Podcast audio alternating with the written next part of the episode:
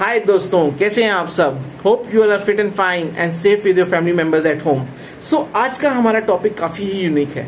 Topic है religion religion यानी कि धर्म। धर्म।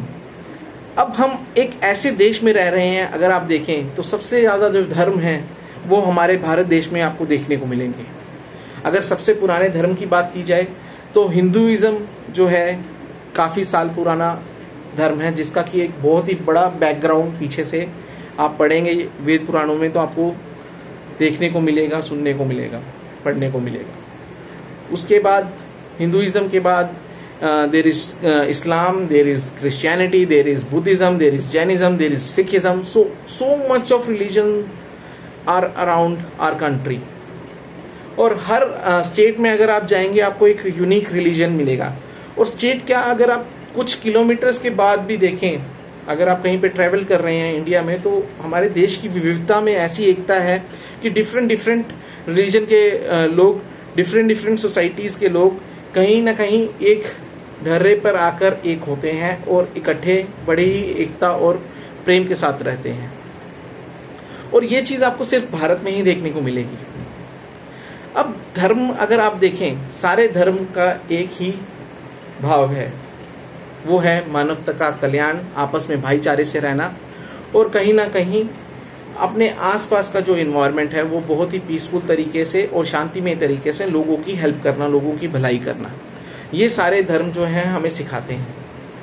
अब एज अ ह्यूमन बींग हमें सोचना पड़ेगा कि जो धर्म सही हमें राह दिखाते हैं, क्या हम उसे फॉलो करते हैं एज एन इंडिविजुअल या कहीं ना कहीं उसमें हम पॉलिटिक्स के चक्कर में आकर आपस में धर्म के बेस पे लड़ाई में फंस जाते हैं।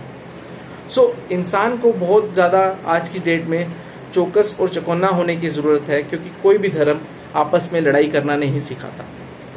सारे धर्मों का एक ही मूल मंत्र है मानवता की सेवा आपस में भाईचारे से रहना और इस सृष्टि का भलाई के लिए काम करना। है